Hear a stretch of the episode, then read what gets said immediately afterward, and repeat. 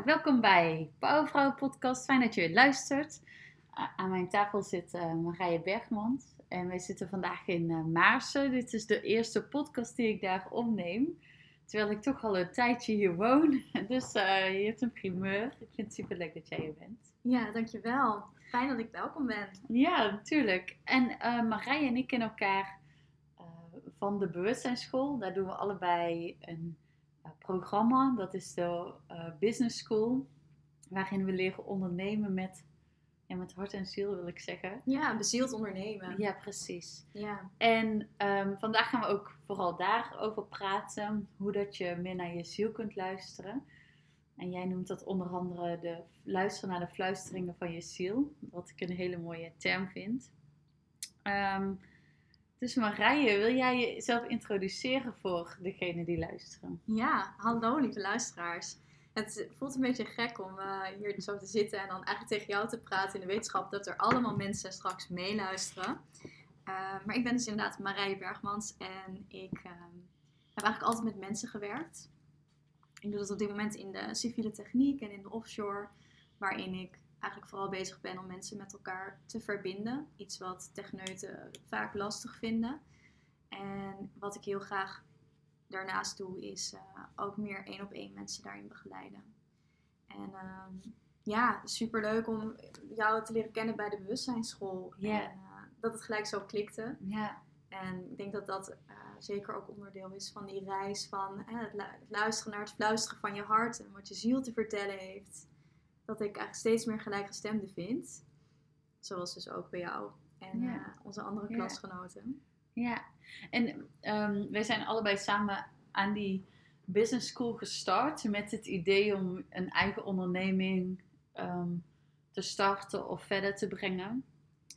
Jij, ik weet niet of jij al gestart bent. Je bent al wel ingeschreven ook, of niet? Nee, ik ben nog niet ingeschreven. Ik heb wel onlangs bedacht dat het Berg en Licht moet heten. Oh, ja. Dus Um, ja, het heeft, nu, het heeft nu een naam, dus het kan nu wortel gaan vatten. Dat is eigenlijk een beetje het idee. Ja. ja. Hoe eigenlijk de ideeën, ik weet niet hoe jij dat ervaart, maar voor mij hebben die ideeën heel lang soort van in mijn hoofd gezeten en heel erg soort van in de ether. En nu is het echt tijd om dat zaadje letterlijk te gaan planten, zodat het gewoon ja, vaste grond kan krijgen en wortel kan schieten. Oh, mooi. Ja, maar het had wel een naam nodig. ja, ik heb, ben, ben al sinds uh, januari 2018 ingeschreven bij de KVK. En daarmee heb ik een onderneming tussen aanhalingstekens. Maar dat um, was voor mij heel lang onduidelijk wat ik daar precies mee wilde. En hoe dat ik dat wilde vormgeven en wat ik dan het liefste deed. En um, ik, ik merk heel erg dat het sinds, um, sinds de bewustzijnsschool, maar ook sinds afgelopen winter, waarin ik een aantal keuzes heb gemaakt en ook ineens dingen op mijn pad kwamen. Ehm, ja, dat het aan het transformeren is en dat er uh, dat die verbindingen die er tussen al die ideeën, dat die mm. steeds helderder en duidelijker worden. Ja, ik herken dat wel. Ik denk dat heel veel dingen. Nou, op het moment dat je dus inderdaad meer gaat luisteren naar wat je echt wilt en wie, wie, je, mhm. wie je echt ten diepste bent, dat er steeds meer een soort van kleine kruimeltjes op je pad verschijnen. En als je die maar genoeg blijft volgen, dan op een gegeven moment kan je dan met retrospect al die puntjes aan elkaar verbinden. En denk ja, natuurlijk heb ik ook destijds die keuze gemaakt. En daar heb ik heel veel aan gehad. Ja. En ja, nu is het heel logisch dat ik daar op een bepaalde manier mee verder ga.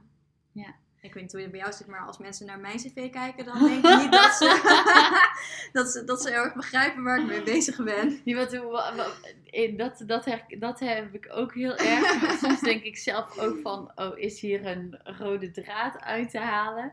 Maar hoe, is, hoe, hoe ziet jouw cv er dan uit? Hoe zou, hoe zou je dat dan oh, schetsen? Oh jeetje. Nou ja, het begon eigenlijk al met een keuze voor na de middelbare school van wat wil ik dan gaan studeren? Of wil ik naar een kunstacademie of naar een toneelacademie?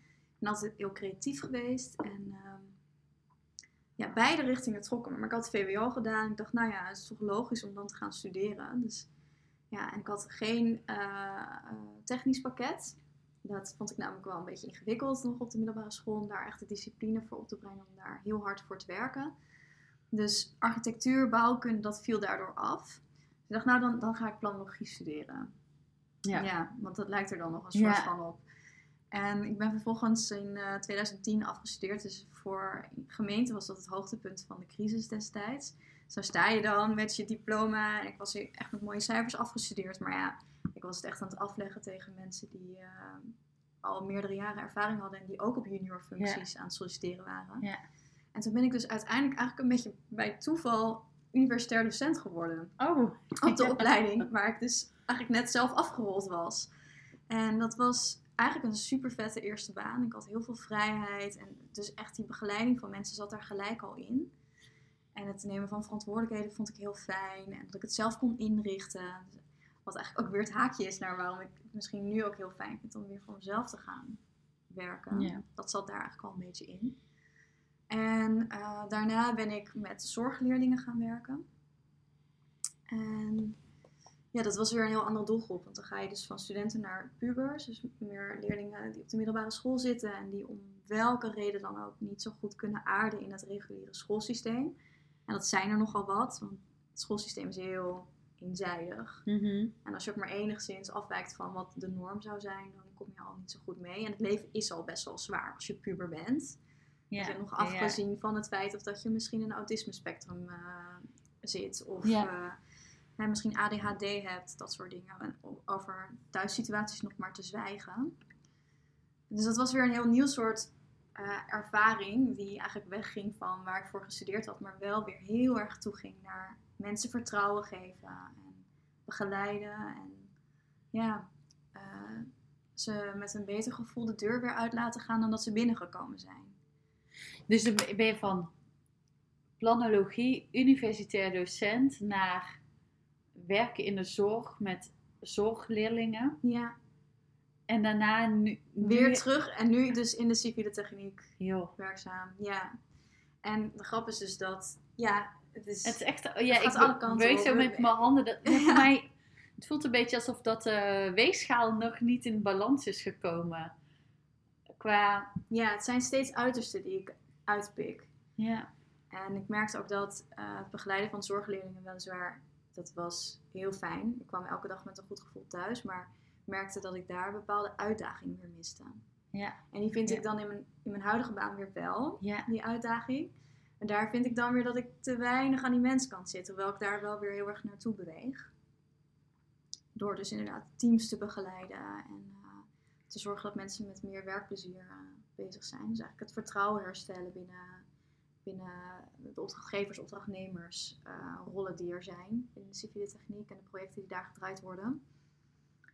Maar het zijn inderdaad het zijn steeds uitersten. En dat is, ik denk dat dat ook het, het thema van mijn leven is. dat ik continu tussen hart en hoofd aan het bewegen ben. En daar probeer een soort balans in te Oh, ja. vinden. Ja. ja. Want jij hebt ook een pad afgelegd. Ja, ja, ja, eh, ja, ja. ja. Misschien op een bepaalde manier wel vergelijkbaar. Nee, ehm, voor mij voelt die balans meer tussen het mannelijke en het mannelijke rechterkant en het vrouwelijke de linkerkant. Ja. Dus dat ik heb bestuurskunde gestudeerd, voor mij relatief mannelijk. Ehm, in de ehm, bankaire sector gewerkt, bij een bank gewerkt. Is Ook, ook nog steeds mannelijk. mannelijk, pragmatisch, doelbewust. Ja, en daarna ben ik veel meer ben ik yoga-docent geworden. ehm, ben ik mensen gaan coachen. Ben ik eh, trainingen gaan geven, meditaties gaan geven. Ehm, heel erg vrouwelijk. En al een tijdje is dat zo van, oh, hoe kunnen die twee nu bij elkaar komen? Dus dat ik dat vrouwelijke Ja. alle ruimte kan geven. Ook het, ook het creatieve. Mm. Want naast yogadocent ben ik nu ineens weer heel veel bezig met schrijven. Ehm, en hoe kan dan het mannelijke ook tot uiting komen? En kan ik dat ehm, allebei gebruiken? Ik vind het heel mooi dat je dat zegt. Want volgens mij hebben we ze ook allebei in onszelf nodig om het beste uit beide kanten te halen. Ja. Het is niet zo dat we dus mensen extern dan maar kunnen zeggen, oh, als jij het mannelijke aspect doet, dan pak ik het vrouwelijke aspect. Dat kan soms zo zijn in samenwerkingen. Maar je hebt het natuurlijk intern ook nodig, dat je het allebei kan. Ja, Ja, ja en ik, ik me- merk dat in mezelf dat ik... ehm, nu mis ik dan soms het doelgerichte of het, ehm, de snelheid. ehm, terwijl ik in eerdere omstandigheden juist heel erg het creatieve miste. En hoe kan ik daar dan allebei ruimte ook aan geven? En dat het dat het allebei oké Ja. is en dat het elkaar versterkt in plaats van afzwakt. En Alleen wat ik merk is dat ik merk dat ik makkelijk word gezogen naar iets weer in dat bestuurskundige te gaan doen of in dat Mhm. waarin ik ben opgeleid in het, in het procesdenken, in, het, in, die, in die wereld, in dat Het gekaderde, Ja. analytische. Ja, terwijl, ja, daar word ik eigenlijk helemaal niet blij van. Dus hoe kan ik dan mijn hart volgen? Terwijl ik wel die, Ja. die ehm, vaardigheden, die mannelijke vaardigheden, wel daarvoor kan inzetten. Ja, dat is een Ja, daar heel ben ik mooie daar. vraag. Ja, voor mij is het trouwens zo dat ik me eigenlijk pas misschien een jaar bewust ben van hoe mannelijke en vrouwelijke energie überhaupt in ieder mens Mhm. zich manifesteren en wat dat betekent. Want ik dacht dat, ja, maar ik ben toch gewoon een vrouw en ik ben toch ook heel vrouwelijk. Mhm. Maar ik weet dat ik ook vaak wel eh, heel direct over kan komen en soms eh, door mensen ook als eh kil gezien kan worden. Wat dus eigenlijk mijn meer mannelijke kant is. Mhm. Maar ik heb dat nooit zo gezien als, oh, dat is een mannelijke en een vrouwelijke energie die zich binnen iedereen bevindt. Dus daar ben ik me eigenlijk nu veel meer bewust van aan het worden. Ja. En, eh, dus ik, voor mij is het altijd een soort van hart-hoofd geweest. Zo Van, ja, Ja. mijn hoofd wil verstandig zijn, Ja, angst vermijden, zekerheid creëren. En mijn hart is veel vrijer en heel creatief en vrolijk en licht en liefdevol. Eh, maar ook spannend voor mij soms, want mijn hart kan soms dingen zeggen tegen mij waar mijn hoofd het absoluut niet mee, mee eens is. Wat gewoon ja, zo spannend is Ja. dat ik denk, ja, maar dit kan ik toch ook niet uitleggen aan mijn omgeving. Dit gaat toch niemand accepteren, terwijl de eigenlijke acceptatie dan dus in mijn hoofd niet Ja. aanwezig is. en kun je daar een voorbeeld van geven? Ja, zeker. Ehm, nou, ik heb een lange relatie gehad, eh, bijna acht jaar. We hadden net een huis gekocht. En toen kwam ik erachter, vanuit mijn hart, dat het eigenlijk niet toekomstbestendig was tussen ons. Dat het eigenlijk voor ons beiden niet goed was om bij elkaar te blijven. En mijn hoofd zei natuurlijk, ja, maar je hebt net een huis gekocht. Je hebt een partnerschap, je hebt een hond, je hebt een heel leven samen.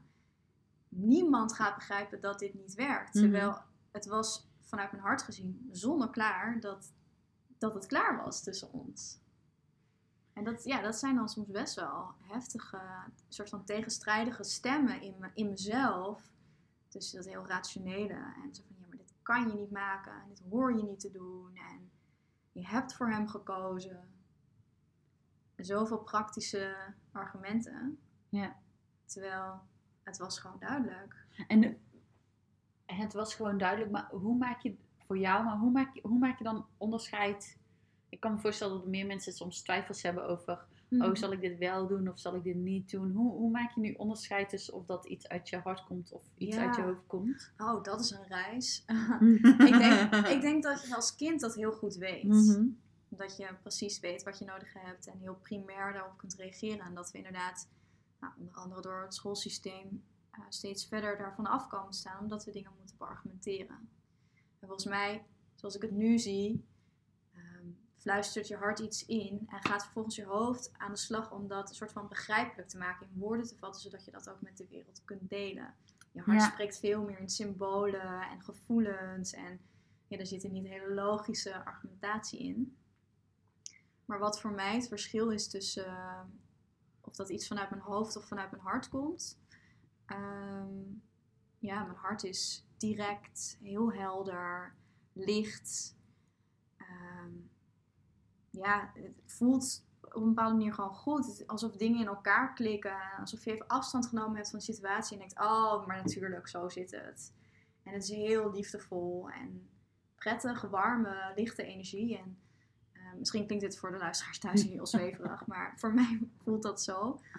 Terwijl als ik vanuit mijn hoofd denk, dan is het heel vaak ja maar, ehm, argumentatie. Mhm. Eh, voel ik me ook veel meer ehm, verkrampt. Het is beklemmend. En ik voel vaak angst. Terwijl vanuit mijn hart is gewoon, oké, dit gaat spannend worden, maar dit gaat ook lukken. Ja. En dat vertrouwen zit niet in mijn hoofd. Ik denk dat vertrouwen daar ook weer een woord is wat er heel erg bij hoort voor mij. Ja. Ja. Hoe is dat voor Oh, jou? mooi. Ja, ik heb de afgelopen tijd best wel veel angsten gehad, waardoor ik niet altijd dan, of ehm, hoe zou ik het zeggen? Nou, een, een goed voorbeeld is dat ik afscheid ging nemen van de gemeenteraad in Utrecht. En ehm, ik wist dat al best wel lang dat ik dat eh, ging doen, omdat ik gewoon met Chris hier wilde wonen, hier in Maasen. En ehm, maar ik vond daar allerlei dingen van. Dus ik vond dat dat niet kon, dat ik niet afscheid kon nemen. eh, dat ik niet eh, binnen mijn termijn zomaar mocht stoppen. Mhm. Dat ik mijn democratisch recht eh, en plicht zou verzaken. ehm, dat ik zo lang daarna had gewerkt. Dus ik ging daar allerlei Verhalen ja, in mijn hoofd rondom creëren. en oordelen ook. En ja, Aha, zeker. Ja, zeker. Eh, want dat mag toch niet? Of dat kan toch niet? kan het Ehm, niet maken. Ja, precies. Ehm, en het is niet goed. En vervolgens kwam- kwamen daar dan allerlei ehm, ja, negatieve beelden over mezelf overheen. Die ik dan niet alleen op die situatie van toepassing achtte, maar die meer in mijn leven zich manifesteerden. Omdat ik die keuze maar niet maakte. Terwijl ik al heel lang wist dat ik die keuze, daar was geen ontkomen aan. aan het die klopte niet. Nee, Ja. en die, die Misschien is dat het ook wel. Je hart klopt. ja, Dus als het niet klopt, dan is het dus niet van, ja, dan hoort het niet bij je hart. ja, ja. Ja, en op een gegeven moment had ik mezelf, ehm, dat was in november, had ik mezelf toestemming gegeven. Nou, als ik dan twee jaar in de gemeenteraad zit, nou dan mag ik ehm, besluiten om eruit te gaan. Dan is het goed. Maar dat, Ja, ja. dat mijn hoofd die ruimte al gaf aan mijn hart, dat was al heel, ehm, dat was eigenlijk al heel bevrijdend. Terwijl Ja. al, van, oh, ik mag van mezelf een keuze maken, ik sta het mezelf toe. Het is gewoon oké, ja. ehm, ik maak een andere stap. Alleen, ik, ja, Het is ook een beetje iets wat een ouder zou kunnen zeggen. hè? Oké, je mag een toetje, maar dan moet je wel eerst toch nog drie spersieboontjes eten. ja, Dan mag het wel. Terwijl er eigenlijk nog 15 liggen. En in eerste instantie moet je 15 spersieboontjes eten. Nou, Ja. oké. Als je dan drie spersieboontjes Oh, hebt ja. gegeten, dan mag je Ja. een toetje. ja. Hmm. Nou, dus, ja, dus, dus ik heb daar, op zich zijn de, de fluisteringen van mijn hart, of hoe zeg je dat? Ja. Dat is eigenlijk dan soms bijna geen fluistering meer, want het werd op een gegeven moment gewoon een schreeuw. Ja. Qua dat er geen ontkomen meer aan was, dat, het, dat ik heel erg in de weerstand zat, omdat dit ene, omdat ik hierin niet in lijn was met wat ik werkelijk wilde.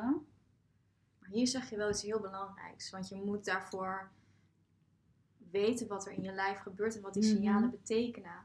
En dat is iets wat ik heel lang überhaupt niet meer geweten heb.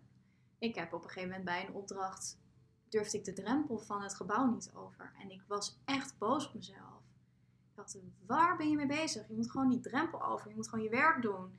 En dan had ik dus ochtends al dat ik dus later van huis ging dan eigenlijk de bedoeling was. En dat ik allerlei heel belangrijke taakjes vond om thuis te doen. Oh. Om maar niet weg te gaan.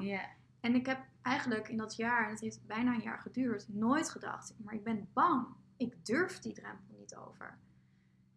Ik voelde dat niet meer. Ik was Ja. zo ver afgekomen van wat er eigenlijk onder de nek gebeurde. ja, Dat ik had geen idee. En wat jij nu beschrijft is dat jij ergens al wel die verbinding hebt gehad met je lijf. En dat je dus wel voelde van het, het wringt. Het Ja. klopt niet meer eh, met wat mijn hart zegt. Maar ik denk dat er heel veel mensen zijn die überhaupt daar nog niet zijn. nee. En hoe, heb- hoe ben je daar toen in die situatie mee omgegaan? Want in je lijf was weerstand. Ja. Ja, het duurde dus vertel- heel lang voordat ik dus echt merkte dat ik me onveilig voelde op de plek waar ik werkte op dat moment. En dat ik... ehm, en dat het dus angst was wat ik voelde. En toen ben ik dat voorzichtig gaan uitspreken. En ik had een leidinggever en die zei meteen...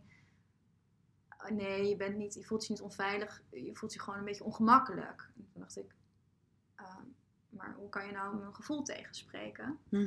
Ehm, maar uiteindelijk is daar toch wel heel goed op gereageerd. En heb ik onwijs leuke coach-counselor gekregen. Die mij echt helemaal vanaf het begin weer een soort van is gaan vertellen. Oké, maar wat voel je dan nu, bij wijze van spreken, in je rechterteen? Oké, wat zou dat kunnen betekenen? Dus echt onder begeleiding van iemand anders ben ik de signalen in mijn lijf weer gaan herkennen. En nu zou het nooit een jaar duren voordat ik aan de bel trek op het moment dat ik zo angst ben. Omdat ik veel sneller door heb wanneer ik bang heb. Maar je moet, die connectie moet er wel zijn. Ja. Heb jij, ben jij dat ooit kwijtgeraakt? Het connectie met je gevoel en weten wat het betekent? Nou, ehm, de. ehm, ja, en ik heb daar een voorbeeld van, maar ik Mm. moet even dalen. Nou, Ehm, wat ik heel lang heb gehad en wat, ach, wat ik nu pas herken, want ik kreeg die feedback al heel vaak van mensen. Ik deed tijdens mijn werk bij de bank deed ik een eh, management trainee programma en daarin zat ook coaching eh, inbegrepen. En daarin werd vaak gezegd, ja, je bent niet, eh, jouw intern en extern is niet in- met elkaar in, in één lijn. Dus je bent niet Mhm. congruent met wat je voelt en wat je zegt. ja. En dat uitzicht bijvoorbeeld vaak in dat ik ehm, over dingen heen lachte, terwijl ik dat niet, terwijl dingen niet oké waren, dat ik dingen weglachte of dat ik soms uitcheckte uit gesprek. Ja. Dus dissociëren als iets ongemakkelijk werd of, Mhm. of ik was ergens iets niet mee eens, dan, eh, maar ik voelde geen ruimte om mezelf te zijn, dan eh, ging ik in gedachten ergens anders heen of, of wat dan ook. Ehm, dus ik kreeg, ik kreeg te horen van ja, je bent niet congruent met binnen en, en buiten. Dus jij laat niet zien wat jij van binnen voelt en wat er speelt. Dus mensen leren je ook niet kennen. Ja, precies.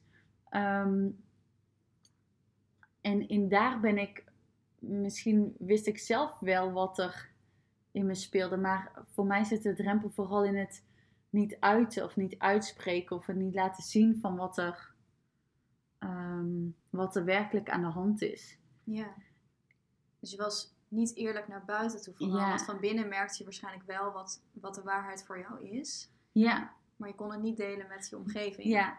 ja ik ervaarde daar heel veel onveiligheid in, in ehm, mezelf uiten. En heeft het er dan ook mee te maken dat je misschien dus inderdaad niet op de juiste plek was? Ehm, ja, of dat ehm, waar het voor, eh, dat ook. Dus dat het, eh, ik voelde me ook altijd een vreemde eend in de bijt. Oh, en en ehm, anders dan andere mensen. Maar nu, eh, nou ja, dat kan ook met, dat kan met heel veel aspecten te maken hebben. Onder andere met, ook misschien met hooggevoeligheid. Dat dat gewoon niet een, de plek was voor mij. Ehm, ehm, maar waar het ook mee te maken heeft, is wat we ook in de bewustzijnsschool over hebben gehad, is ehm, kan je een safe space bieden. Dus is degene die tegenover je, zit volledig veilig en vertrouwd met zijn eigen gevoel en kan die, als er iets van jou komt, kan die dat dan Ja. dan dragen. Dus ik ervaarde dat als ik ergens iets van vond, of als ik iets zag, of als ik iets wilde teruggeven, dat mensen daar heel erg door aangegrepen werden en dat als heel, meteen als heel erg aanvallend Ja. eh, beschouwden. Ehm, een van mijn eerste werkdagen zei ik bijvoorbeeld iets over kartonnen bekertjes die werden bij ehm, die werden bij de restafval gegooid. En ehm, ik vond daar, ik dacht van dat is toch niet duurzaam, terwijl wij pretenderen een duurzame bank te zijn. Mhm. Hoe kan je dan zo met je eigen Ja, als het al niet in je interne DNA Ja. zit als bedrijf, Ja. hoe moet je dat dan naar buiten Ja. verkopen? Ehm, dus ik zei daar iets van. En die mensen die, van die afdeling, die reageerden daar voor mijn gevoel heel erg aanvallend op. Van, ja, maar wij hebben hier eens al zo lang over nagedacht. En eh, dit is gewoon eh, het beste. En eh, hoezo, weet jij daar iets van? En eh, zo. Dus ja, daar zijn verschil. Zo, zo heb ik dat heel veel ervaren. Ja, dus werd je steeds stiller. Ja. Ja. Ja. omdat ik niet de ervaring had dat als ik me uitsprak, dat dat dan ehm, gedragen kon worden. ja. Maar naast dat het bij de ander zat, zat het deels ook bij mezelf. Ja. Dat ik de manier waarop ik heb geleerd om mezelf uit te spreken, dat dat misschien ook wel aanvallend was. Of dat dat ehm, niet alleen puur een observatie was. Dat daar ook al een oordeel in zat. Ja. Ja, en ik denk ook dat ehm, als je jezelf kunt dragen, dan heb je ook de veiligheid van de ander niet nodig. Ja. Dus daar zit, dus het zit een stukje volwassenheid aan beide kanten van de tafel, Ja. die dan ontbreekt. Ja. Ja. Ja, en dat dit wat je nu noemt is natuurlijk ook precies het hoofd. Het hoofd heeft allerlei oordelen, beoordelen, veroordelen. Het hart heeft daar helemaal niks mee te maken. En misschien is het goed om daar nog even over- iets over te zeggen over die safe space en die volwassenheid. Want Ja. ik denk dat dat ehm vervoert hoe makkelijk wij daar over praten. Ehm, want hoe, hoe ervaar jij dat, die volwassenheid in jezelf en in anderen die je aantrekt? Eh, ja, dat het groeiende is. En ehm, ik heb ook heel lang angst gehad om mezelf uit te spreken, omdat ik bang was dat mensen me echt zouden afwijzen. En gaandeweg kwam ik erachter dat als mensen mij zouden afwijzen om iets wat echt vanuit mijn pure zelf komt, dat dat dus ook niet mijn mensen zijn. En dan zal ik die mensen misschien heel erg missen als ze niet meer in mijn leven zijn. Om welke reden dan ook. Omdat je misschien afscheid neemt van je werk. Of omdat je een relatie beëindigt. Of het nu een vriendschapsrelatie is of een liefdesrelatie. Maakt eigenlijk niet zoveel uit. Dat de mensen bij wie die echt bij jou horen. Die laten je niet vallen. En dat is, ja, we hebben het natuurlijk al even kort voor besproken. En toen noemde ik vuurtorens. En daar Ja. was jij heel benieuwd naar. Ja, En daar haakt dit Ik, eigenlijk heel ik schenk goed. meteen even thee in. Ja, lekker. over vuurtorens. Ja, wat, wat ik eigenlijk ben gaan merken is dat ik. ehm, stel dat je een vuurtoren zou zijn en je hoort. En je bent de vuurtoren van Egmond. Maar je hoort mensen zo ontzettend lyrisch praten over Hoek van Holland. Dan Mhm. denk je misschien dat jij meer moet zijn als de vuurtoren van Hoek van Holland. En wat er dan gebeurt is dat jij dus de scheepjes die onderweg zijn naar Hoek van Holland gaat aantrekken. Die komen daar aan en die denken dan. Hè? Ik dacht dat ik bij Hoek van Holland was. Maar je lijkt eigenlijk een beetje meer op Egmond. En jij bent ook heel teleurgesteld. Want jij, weet je, er zijn scheepjes die heel erg hard op zoek zijn naar Egmond. Maar jij doet alsof je Hoek van Holland bent. Dus die scheepjes kunnen jou nooit vinden.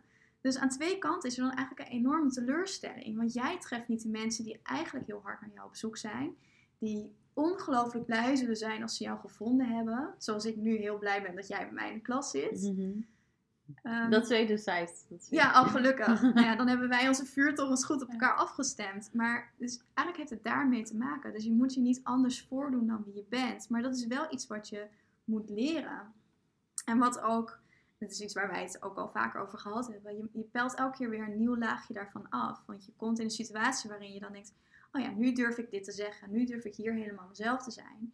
En dan gebeurt er een andere situatie die eigenlijk nog wat spannender is. En dan moet je weer, dan ga je Ja, weer op, ja, ja. op je, op je snuffert.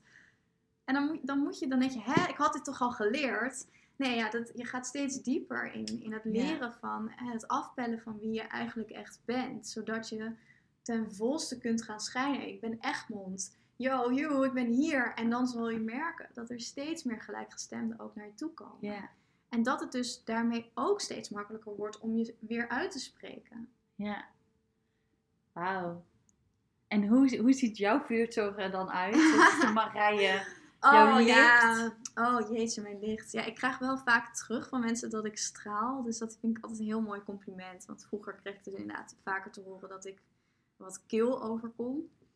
Dus als ik nu het, het compliment krijg van oh je straalt, dan ben ik eigenlijk heel blij. Maar ik vind het wel nog soms moeilijk om dat precies in woorden te vatten van wie is dan Marije? Eh, maar ik denk dat ik, ja, vertrouwen is dus iets wat echt bij mij hoort. Dus ik ehm, heb veel wantrouwen ervaren in mijn leven. En ik ben altijd weer op zoek naar zowel het krijgen van vertrouwen in mezelf als het schenken aan anderen. En ja, dat komt dan steeds weer terug. Dus daar ook een soort balans in vinden. En ehm, mijn grootste wens is eigenlijk zorgen dat andere mensen dus ook het vertrouwen hebben om en zichzelf te zijn en te uiten. En dat ook als het donker is in je leven, dat er is altijd weer licht aan het einde van de tunnel. Want ik heb ook heus nog wel eens momenten dat ik denk: oké, dit is echt zwart. Ik voel me nu echt omlaag gezogen. Ik zit in een angstfase. Ik heb er toevallig eh, afgelopen maand best wel weer eentje gehad dat ik niet zo lekker in mijn vel zat. Mhm. En veel in de angstgedachten zat en eh, afstond van mijn gevoel. Maar er zit veel meer rust op nu. Want ik weet, ik kom daar wel weer uit en ik weet nu wat ik moet doen. En Ja. dat is onder andere dus vooral zorg dat je lekker in je lijf zit. Want Ja. op het moment dat ik naar mijn hoofd schiet, dat zijn niet de meest prettige vakanties, kan ik je vertellen. dus eh, voor mij is dan beweging heel belangrijk. Dansen vind ik echt zalig. Alles wat überhaupt met expressie te maken heeft. Ik denk, Ja. ik denk dat dat ook is. Ik duik heel vaak in mezelf en ik kijk dus wat er in de schaduw zit. Ja. Elke keer ontdek ik weer iets en waar ik soms ook wel van schrik. Dat het zo is, dat ik zo ben, of zo geworden ben eigenlijk. Dat ik bepaalde verhalen over mezelf vertel, of oordelen heb, of patronen Ja. die eigenlijk belemmerend zijn, niet zo voedend. En ik probeer ze elke keer weer naar het licht te brengen. En wat er dan heel vaak gebeurt, is dat er van alles soort van in mij opborrelt. En dan wil ik daar vorm aan geven. En dat kan via tekst zijn, dat kan eh, aquarel zijn, dans, toneel, theater, dat soort dingen. Is eigenlijk best wel veel met expressie te maken Mhm. heeft. En eh, dan gebeurt er ook weer iets wat ik een soort van de godzegende greep, ik pleur het in de ether noem. Dan denk ik, ja, ga ik dit nu echt delen? Ga ik dit, ga ik dit op mijn Instagram zetten? Ga ik dit echt doen?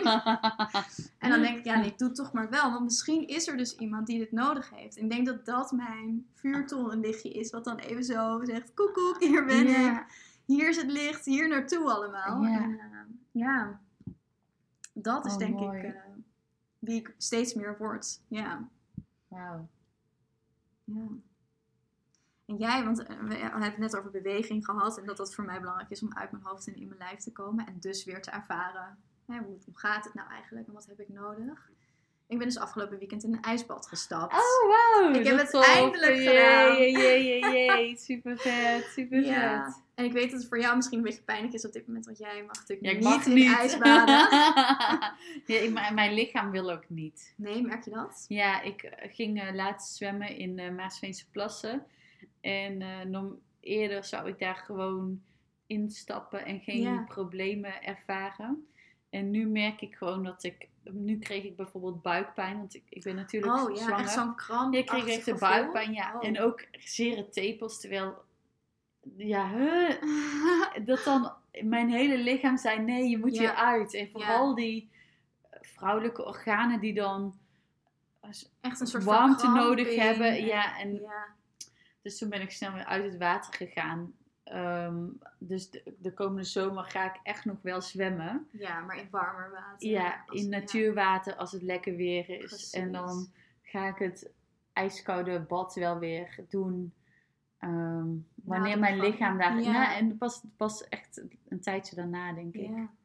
Ja, want ik ben, nu, ik ben me nu veel aan het verdiepen aan in ehm, ja, wat zwangerschap dan met je doet. En in heel veel culturen wordt dus echt warmte voorgeschreven. Mhm. En ik vond dat een beetje vervelend en flauw, want ik dacht, ah, ik ga, hup, ik ga in- Mindset, hup, ik ga in, focus. die, in dat ijswater. Alles is mogelijk. Alle- ja, precies. Terwijl, ja, blijkbaar in al die oude samenlevingen werd er echt voor de moeder gezorgd dat de moeder en het kind, ja, en dat dat dus super belangrijk is. En dieren doen dat natuurlijk ook. ehm, Mm.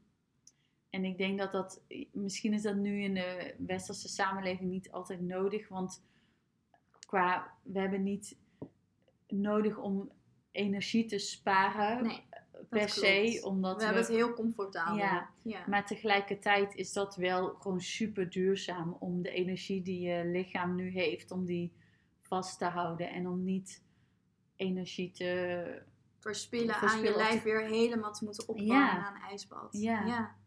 Ja, dat klinkt heel logisch. ja, dus Maar wat brengt koude jo- jou normaal? Want je bent natuurlijk wel echt heel erg fan van lekker in natuurwater zwemmen en koude baden. Dat soort Ja. dingen. Jij heeft mij trouwens ook een beetje de moed gegeven om inderdaad die workshop te gaan Oh doen. ja, wat goed. Tof, tof, tof. Ehm, ja, het, het, in het in het lichaam zijn en het lichaam helemaal ervaren.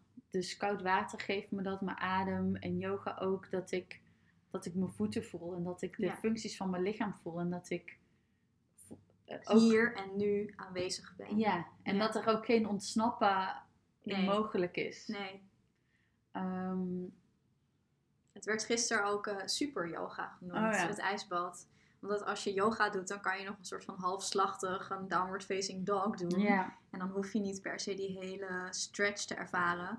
Maar met een ijsbad is heel simpel. Je zit erin of je zit er niet in. Ja. ja, ja, Ja. precies. Je kan niet smokkelen, je Ja. kan niet half in een ijsbad. Ja. Dus je, je bent echt daar helemaal. Ja. Ja.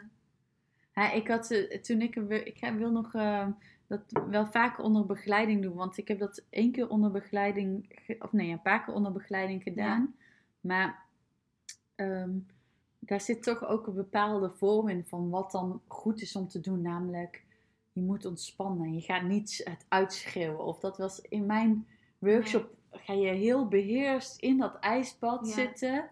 Terwijl ik wilde het eigenlijk gewoon uitschreeuwen, omdat Ja. het gewoon fucking koud was. Ja, Ja, het is echt heel koud. ik ga niet doen alsof het niet koud is, weet je wel. Ja. Ik ga hier een beetje zitten chillen, terwijl...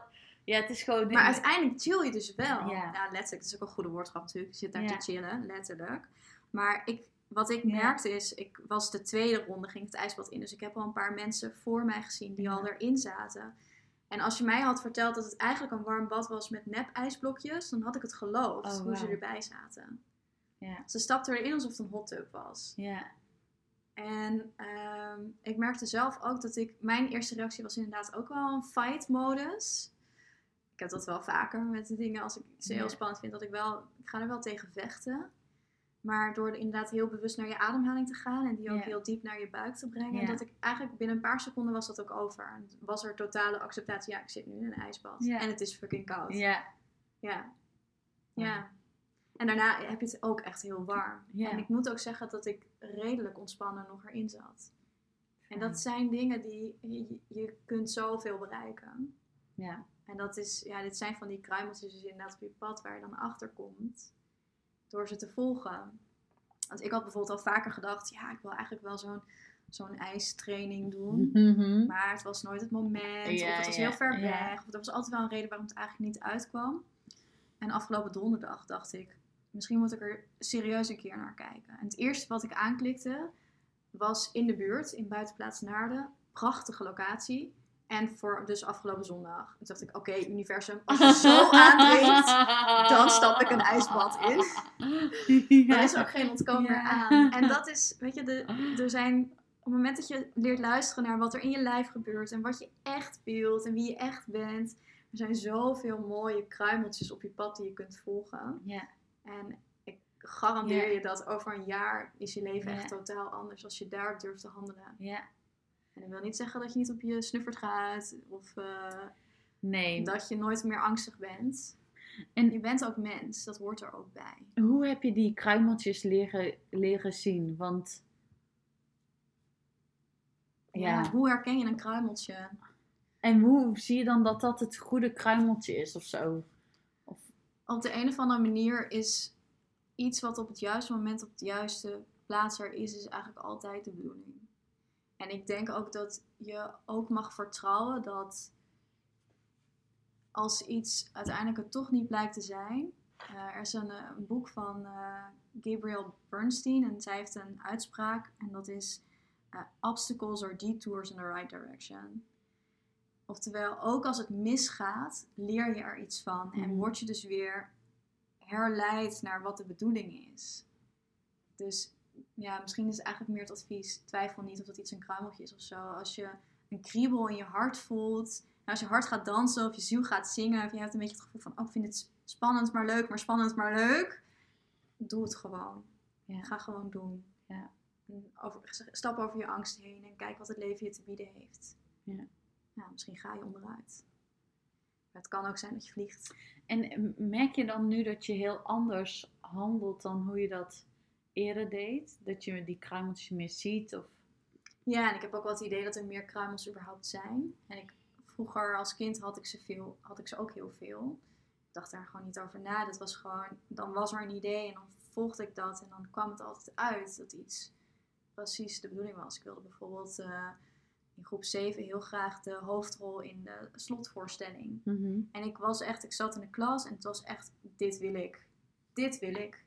En het was als een soort licht weer wat over me heen kwam. Zo, ja, dit is gewoon wat ik heel graag wil. En ik zag mezelf ook daar ter plekke dat al doen. Ik wist hoe, wat ik aan zou hebben en hoe ik het zou aanpakken. En toen ben ik het ook geworden. Dus het is, ja. het Ja, en dat heb jij, dat had jij ook met eh bewustzijnsschool. Want jij hebt je aangemeld voor... De wildcards. Ja. ja. Dus jij, je hebt een plek gekregen van de Ja, bewustzijnsschool klopt. om die eh, business school opleiding Ja. te doen. En daarbij had je ook dat gevoel van, oh, dit wil ik, dit is het. Dit is het. Ik was al heel lang eigenlijk aan het worstelen met ik wil dit. Ik wil heel graag mijn eigen praktijk beginnen. En ik had al best wel een beeld van wat het moet zijn. En niet ontzettend concreet, maar ik wist wel, ik voelde dat ik daar naar getrokken werd. En ik merkte ook, ik weet niet hoe ik moet beginnen. Ik weet niet hoe ik wortel kan vatten eigenlijk, waar we het aan het begin ook over hadden. En toen kwam dit voorbij, deze oproep, en toen dacht ik, ja, als het me aangeboden wordt, dan moet ik dat toch gewoon proberen. En toen moest ik binnen 48 uur reageren, vijf vragen beantwoorden. En toen dacht ik, oké, dus dan moet ik nu aan de bak. En toen ben ik eigenlijk gaan zitten aan tafel en ik heb die vijf vragen beantwoord. En ik heb daar ook tekeningen bij gemaakt. Dus toch weer die expressie waar we het net ook over hadden. Ja. Dat ik dan mijn gevoel eigenlijk op een bepaalde manier naar buiten probeer te brengen.